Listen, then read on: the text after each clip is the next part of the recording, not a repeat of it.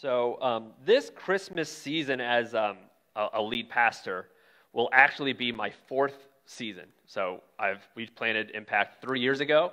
Um, so, this will be my fourth uh, Christmas series. And I was kind of like going back and looking at some of the things that we've talked about in the past for our Christmas series. Um, and in case you don't know, at the beginning of the year, um, a staff and myself and some other people, we will get together and we will game plan for the rest of the year what we're going to talk about, what series we're going to do, things like that. And we kind of plan it all out um, throughout the year. So, all the way back in January, we decided to do this series called Still Stuck. That's what the series is called. Um, if you were here around Easter time, we did a series called Stuck. And we were like, let's, let's bring it back around Christmas time, because those are the two seasons that people come to church the most, and talk about this same idea of when you feel stuck in life or when you feel stuck in your faith, when you feel stuck, what, what can we do to get out of that feeling? And so January we decided, okay, let's do this uh, around Christmas time. Do this series called Still Stuck. And then um, a month ago is when I, or a month prior to a series is when I normally start the game plan for the series. Um, thank you, Bob. I completely forgot the table today. Everyone get up for Bob. Thanks, buddy. You did it. There were like five things that I was supposed to do today. This is through my sermon. Um, that I forgot all of it, and it's all been my fault. If you checked your kids in, you notice there's no computers because dummy over here forgot to bring the charger for the computer that was dead. Anyways, and I forgot the table. So thank you guys. So a month ago, I started trying to think, okay, what are we going to talk about for this, this series? Um, and I didn't have anything. I had nothing to think about. And then today, um, I, I, had uh, two weeks to prepare because uh, Michelle preached last week. And so for two weeks, I had time to prepare the series and prepare today's sermon. And then Monday came, and I still had no clue what I wanted to talk about for this entire series let alone on Sunday. And then Wednesday came, and normally Wednesday is my sermon writing day because I have the most time to do that. I try to get as much I can down. Wednesday ended, I had nothing written down. I still had no idea what I wanted to talk about. So I got Thursday. So Thursday came, and again, I started writing things out, and again, nothing. So Friday came, and this is really late, and I had no clue what I was talking about today, two days from now. Um, and it, I found it ironic and I'm not exaggerating when I tell you that I was, I was stuck on this, but I was completely stuck figuring out a series called Still Stuck on what I can talk to you about. And it's not like there's not a lot of content, like Christmas, there's a lot of content to do for Christmas. There's a lot of things to do, but I just could not figure it out. I had no clue what I wanted to talk about today, let alone this entire series. To help me get unstuck, here's some things I did not do. I didn't just start writing whatever I thought of, because I tried. On Thursday, I wrote a thousand words and deleted all of it because it was terrible. I had no, I was just writing aimlessly about stuff. Here's another thing I didn't do. I didn't just say, you know what, the Spirit's going to lead me on Sunday. I hope everything goes well. I didn't do that either. It's like I, I gotta like, it's responsibility of me to prepare something. I didn't just decide I'm going to show up and like whatever I feel like talking about today, I'm going to talk about. I did not do either of those things. But on Friday, I was finally able to get some kind of idea and some kind of sermon. And here's what helped me get unstuck, and I think this will help us throughout our series as well. Um, on Friday, this is going to sound crazy that this is what your pastor did. I decided instead of sitting at a computer just trying to make something up, um, I started praying. It's a weird concept for your pastor to do before he prepares a sermon, right? And then I read Luke. I read a bunch of chapters in Luke, the Christmas story. And then I prayed again. And then I read again. Then I prayed. And then you know what I did after that? I read Luke again. And you know what I did after that? Ate lunch because it was really late at that point and I was hungry. And then I started writing my sermon. And when I started thinking about today, I started going very close back to the basics of what is the message and the point of the Christmas story and what can we learn from it. See, some of you feel like I felt all week stuck. Feel stuck in your faith, feel stuck in your walk with Christ. Maybe you just feel stuck in life in general.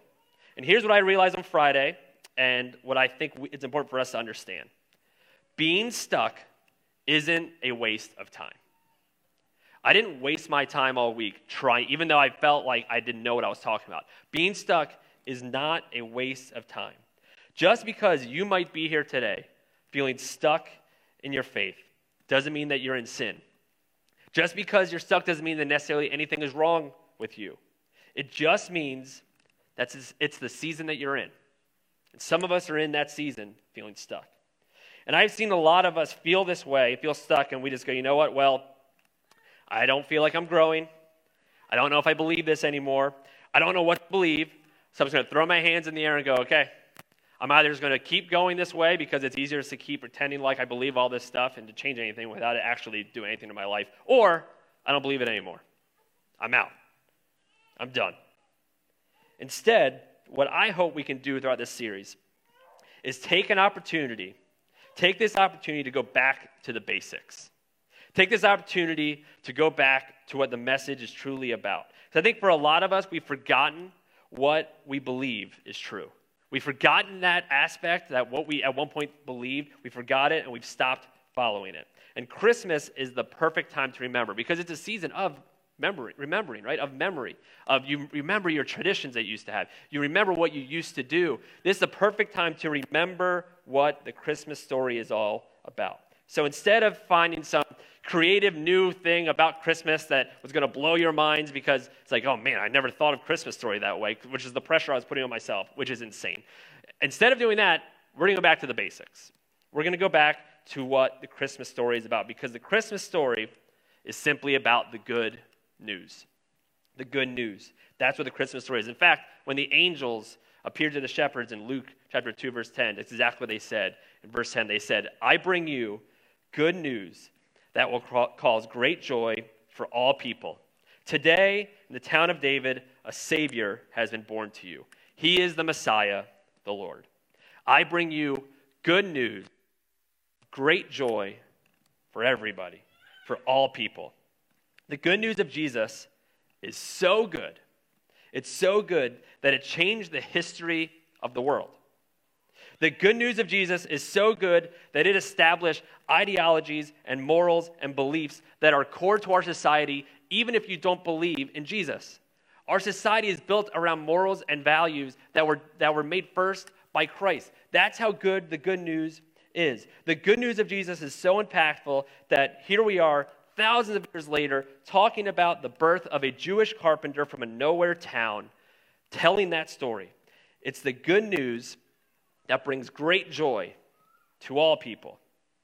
Do you understand how good the good news is? Because you have to truly understand how good it is. You have to understand it to fully be able to embrace it and follow it. See, whenever I talk to people that I know that, that don't believe in Jesus or don't necessarily have the same faith I do, the first thing I always want to find out, I want to find out if they think the message of Jesus is good. I don't want to find out if they think it's true. I'm not worried about that. I want to find out if they think it's good. Do they hear the message and think, oh, that's, that's a good thing? I, I that's, I, I understand it. Even if they don't believe it, do they think it's good? Because here's what you probably know all of us lean into good news. We hear something that's good, we want it to be true. Let me give you some examples. Bad news, you hope it isn't true. I'm a Ravens fan. If you don't know football, let me, let me tell you how my off season went before the season started. Every time I opened my phone, it was a text from Frank telling me that another Ravens running back was hurt. And every time I went, it's not true. It can't be true. He's not out for the year. And every time it was. Know why? It was bad news, so I didn't want it to be true. I backed up. Said, nope, I don't want it to, want it to be true. And then if you hear good news, you want it to be true. When I was in middle school, um, I was really into the, the Monopoly um, pieces from McDonald's. You guys remember? They still do that, right? I was really into it. And I had um, Park Place because everyone gets Park Place. That's the free one. It's, it's Boardwalk that you need. So I had Park Place. I remember being like, oh, I can just get Boardwalk. I will be a millionaire. And I was thinking about all the stuff I was going to do. And I was telling one of my friends. And my friend said, you know what? I have Boardwalk. And I went, you do? He went, yeah, I do. He's like, if, if you have Park Place, I have Boardwalk. We can go in together and split a million dollars. And in my head, I'm like, he's an idiot. He has the hard one, but I'll, I'll take it. But I knew it probably wasn't true because this friend wasn't um, honest, like generally. But it was so good, I was like, maybe he does have it. I remember going up and telling my parents, I think my friend has Boardwalk, and we're gonna, I'm gonna change your life, mom and dad, because we're gonna become, we're gonna be millionaires. Of course, it wasn't true. Just because it's bad news doesn't make it not true, and just because it's good news doesn't, doesn't make it true. But all of us want good news to be true. All of us lean into good news. So when I talk to somebody who doesn't believe what I believe and doesn't necessarily believe in Jesus, I want to make sure they understand that they think the news of Jesus is good news. They may not believe it, but I want them to understand what the message of Jesus actually is because it was such good news. But so many people don't look at the message of Jesus as good news, do they? They look at it as news like condemning news, exclusive news, hateful news, but not good news. And that isn't their fault. In fact, I would argue it's our fault. It's our fault because if we actually lived out the good news, the best thing that could happen is someone be like, you know what? I don't know if I believe that, but it sounds good. I don't believe it, but I think it actually might be good. The good news that brings great joy to all people. So when Luke is talking about this good news, he decides to write it down. And what's very interesting is he's not the only person that writes down this message of Jesus. In fact, here's what he says in Luke chapter 1, verse 1. It says, Many have undertaken to draw up an account of, thing, of the things that have been fulfilled among us, just as they were handed down to us by those who from the first were eyewitnesses and servants of the Lord. With this in mind, since I myself have carefully investigated everything from the beginning, I too decided to write an orderly account for you, most excellent Theophilus, so that you may know the certainty of things that have been taught. See, back then, we need to make sure we understand most stories and accounts of someone's life were passed down verbally. They would tell their, their ancestors, they would tell their, their next generation, they would tell it, and that's how, the, that's how the story of your family would normally be passed down back then. The reason why was because, the, because it was so expensive to write anything down. First off, most people couldn't read or write, so it's really hard to do. So you had to hire somebody who could read and write. And then the materials, it took it cost so much money in order to put a, an account written down about anyone's life. So back then, the only people that would really write their stories would be rich people because they could afford it. And of course, write it and be like, hey, I'm paying you, so here's what I want you to write about me. Here's how great my life was, right? But for some reason, Luke says not just him, not two people, not four people, but many people. Many people decided to write down, take this expensive process of recording someone's history, write down the story of this carpenter from a nowhere town who wasn't even around anymore. Many people decided to do that. Luke, being one of those authors, says, authors, says I'm going to do the research. I went, I interviewed the people that hung out with Jesus. I went to the places that Jesus was. I investigated it myself. I wrote everything that I found down. I wrote it down and figured it out. For this guy who did ministry for only three years, Luke and many other people decided to take the expensive process of recording their history, of recording this Jesus guy's history. Why would all these authors decide to record the history of Jesus? Why would Luke do all this research for this guy who was around for three years? I think because something significant happened, because something world changing happened, because something good happened. People spent money and time to record the story of Jesus because it was such good news. How good was it? Here's how good the good news was. Number one, everyone is forgiven. That's good news. Later on in Luke, Luke talks about how Jesus is, is preaching at this place. And um, at this point, word's getting around about this Jesus guy who just tell, who preaches like no, you never heard, speaks in a way that, that just that just no one's ever heard it. And then rumors going around that he also can heal people. So people are just saying, you know what, I want to I want to show up. I want to go there. But when they get there, there's a huge line of people. Think like the Starbucks line around Christmas time that you all wait in for some dumb reason for overpriced coffee. It's always forever long. I always think about doing it, and I'm like, ah, I don't need it that much. I'll go to Dunkin' for worse coffee, but it's cheaper and no line. So there's a line out the door for people trying to hear about this Jesus guy, and, and these two guys show up with their friend who's paralyzed. Back then, if you were paralyzed, there was no chance. They actually believed you were cursed. That's why you were sick. They get there, there's this line out the door. There's so many people, and they're like, to this Jesus guy because we heard if we get to him, then this Jesus guy can heal him. So they go, well, let's can't go through it. Let's go over it. So they go on the roof. They get a pulley system. They lower this their friend paralyzed down to Jesus right in front of Jesus. They went to incredible lengths to get this guy in front of Jesus. When Jesus sees this and this guy's there in front of him, here's what Luke says he does. Luke chapter 5 verse 20. When Jesus saw their faith, he said, "Friend, your sins are forgiven." Now, I don't know what they were thinking, but they were probably thinking, "That's great, but like I want to walk. That's why I'm here, not to be forgiven. And then there's Pharisees around, they're the religious leaders at the time, and they hear this and they go, Hold up, you can't forgive sins. You don't have the authority to forgive. You're not the Son of God. You cannot do that. So Jesus responds to them in verse 23 Which is easier to say, Your sins are forgiven, or to say, Get up and walk? But I want you to know that the Son of Man has the authority on earth to forgive sins. Tells that guy to get up. He gets up, takes his mat, and he leaves. The Pharisees hear this and they see that Jesus says, You know what? I have the authority. I'm going to prove it by healing this man.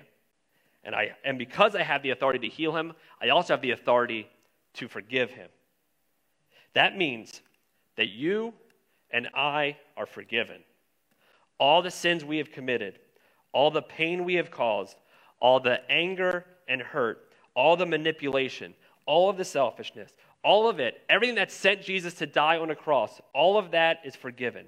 Jesus willingly suffered the penalty for our sins so that we can have the chance to be forgiven.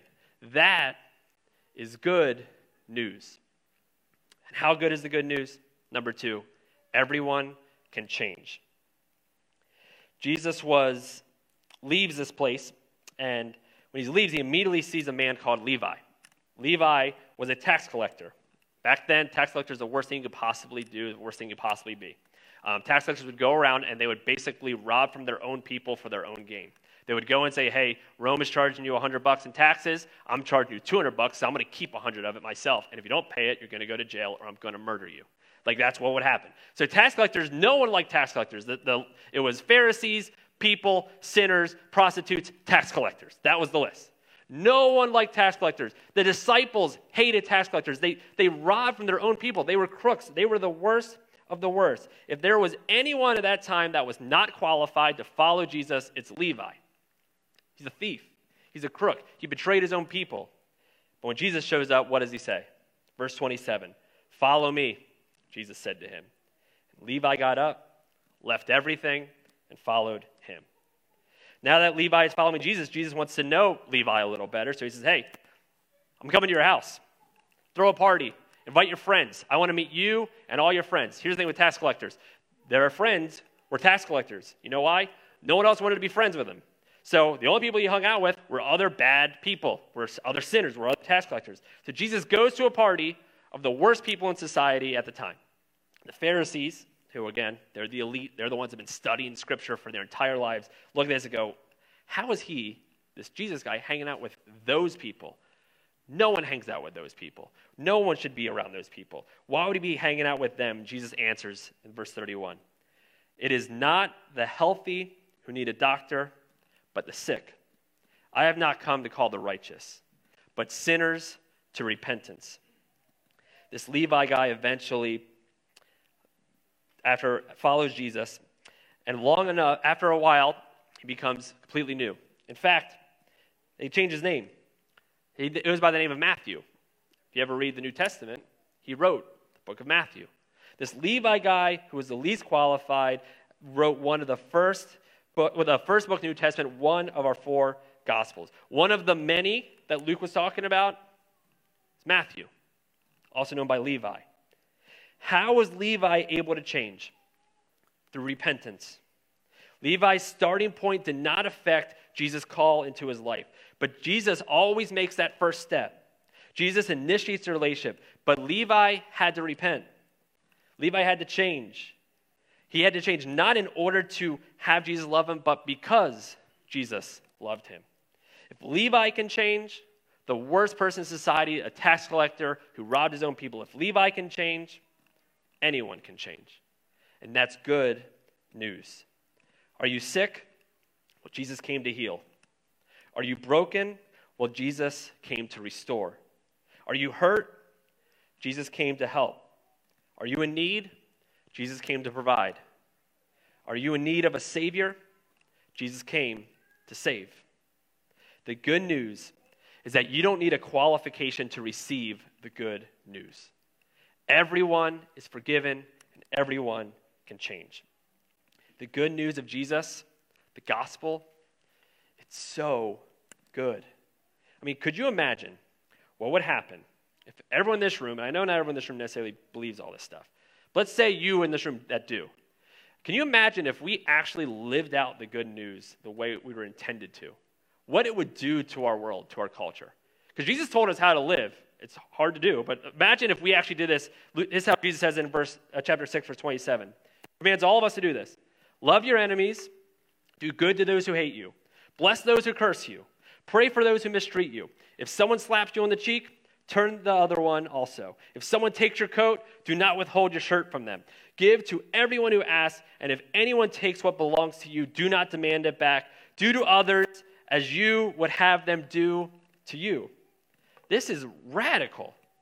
This, this is an intense way of living. You may not want to live this way because it's really hard to live this way, but no matter what you believe, whether you believe in Jesus or not, we can all agree that this is a noble way of living. That this is selflessness, this denial of self, this is a level that's unheard of. What if people that didn't believe in Jesus, they didn't believe in it, but when they thought of you and thought of me as followers of Jesus, they at least thought we were this? Could you imagine that? be like, you know what, I don't know if I believe in this Jesus guy, but those people literally love everybody. Like, it's crazy. The other day, I cursed one out and he prayed for me instead. And then I saw another one and I slapped him in the face trying to get him mad and he just stood there. He didn't do anything. And then I saw another one, I took her phone and she offered to buy me lunch instead. Like, I can't make them mad.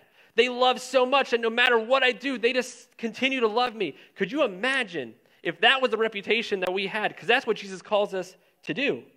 That's how Jesus called us to live. They may not believe in this Jesus thing, but they would certainly know it's good news. But Jesus isn't done. He continues in verse 35. But love your enemies, do good to them, and lend to them without expecting to get anything in return. Then your reward will be great, and you will be children of the Most High, because He is kind to the ungrateful and the wicked. And to catch this last verse, he says, Be merciful just as your Father is merciful. That is who God is merciful. What you deserve and what I deserve, He doesn't give it to us. When you deserve condemnation, He offers you forgiveness. When you deserve wrath, He offers you grace. When you deserve death, He offers you life. The reason why some of us may still be stuck is because the good news doesn't seem like good news to us. And you know why that may be? As I was reading this this week, and I've been reading the Gospels, one thing that came that really stood out to me is that Jesus' news was always good news for the unrighteous people. But for the elite and the Pharisees, for the self righteous, Jesus' news was threatening to them. See, the people that hated the good news the most were the most religious at the time. They were the elite. They were self righteous. They didn't need a Savior because they were good. Beth Moore said it this way She said, When the gospel has become the bad news to the poor, to the oppressed, to the brokenhearted and imprisoned, and good news to the proud, self righteous, and privileged instead, it is no longer the gospel of our Lord Jesus Christ. This is why we need to know this. There are no self righteous followers. There are no self righteous Jesus followers. It's not possible. You can believe him, sure. You can't follow him if you're self righteous. You can't do it. It's not possible. You can believe he exists, you can be a Jesus believer, but Jesus doesn't call for you to be a believer. He didn't say, hey, I want you to believe. He said, no, I want you to follow me. Drop your nets and follow me. Pick up your cross and follow me. It's better for you to be a humble sinner than a self righteous saint. So if you're in this room and if you feel like you're a little more important than everyone else, you would never say that, you kind of feel like there's a class below you. Or maybe if you are constantly, constantly displaying your good works for everybody to see so that you can get all the praise for it. Or maybe you might be a person that doesn't have compassion for people that you consider less than you. If you crave the approval of people, if you crave the likes on Instagram more than you crave, then you crave the acceptance of God. If you refuse to say you're sorry, if you refuse to forgive, if you refuse to repent because you have nothing to apologize for, you're not wrong. They are. If you are consumed with self righteousness, you cannot be a follower of Jesus. Because Jesus demands that as followers of Jesus, we give up. We give up our rights. We give up ourselves. We deny ourselves take up our cross every day and follow Him. We do it willingly because we understand that our understanding and our life in comparison to the Savior of the world is nothing. So we willingly give up our life because He willingly gave up His so that we can have a chance to turn to Him. So we can be in everyone, and everyone that is forgiven, and everyone that can change. Anyone can be everyone. That's good news. That's why at the beginning of the Christmas story, we see this announcement. Chapter 2, verse 11. Today, in the town of David, a Savior has been born to you. He is the Messiah, the Lord. You know who needs a Savior? Sinners. You know who that is? You and me. We're all in need of a Savior. Jesus is the embodiment of good. Good did not come for His good, but for our good.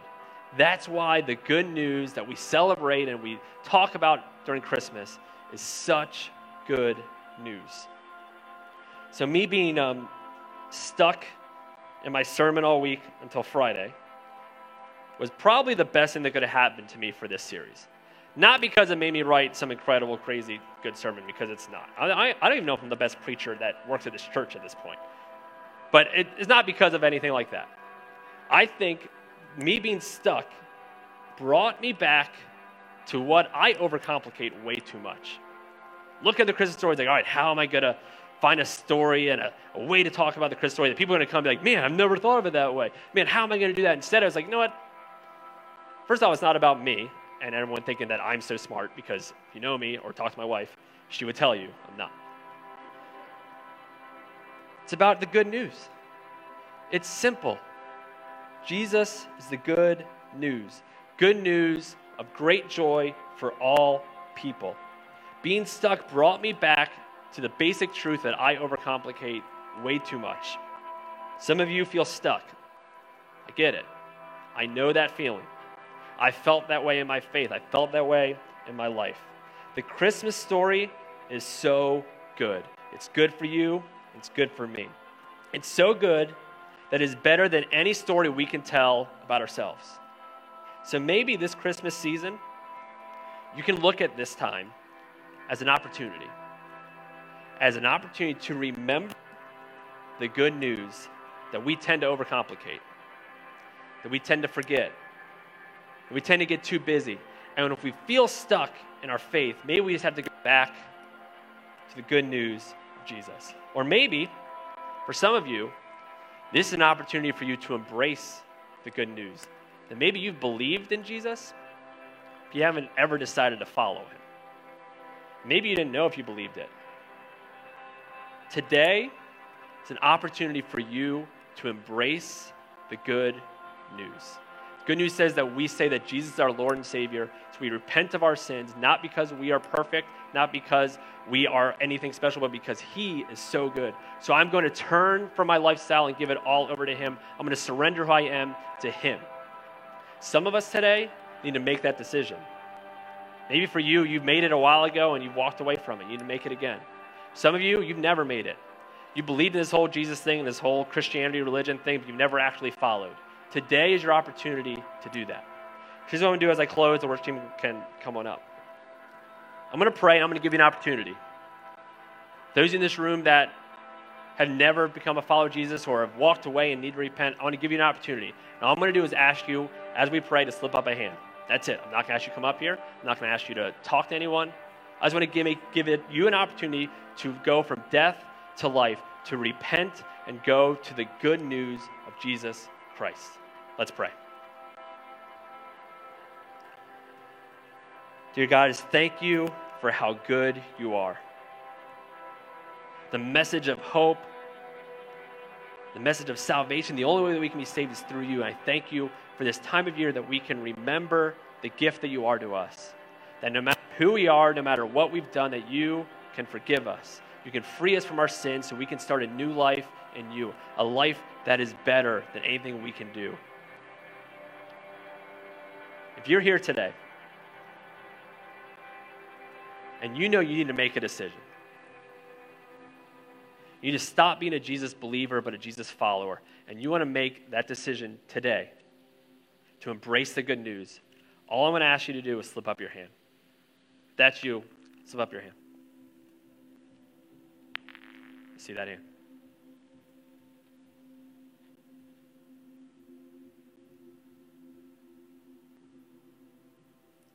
I want you to pray along with me. Heavenly Father,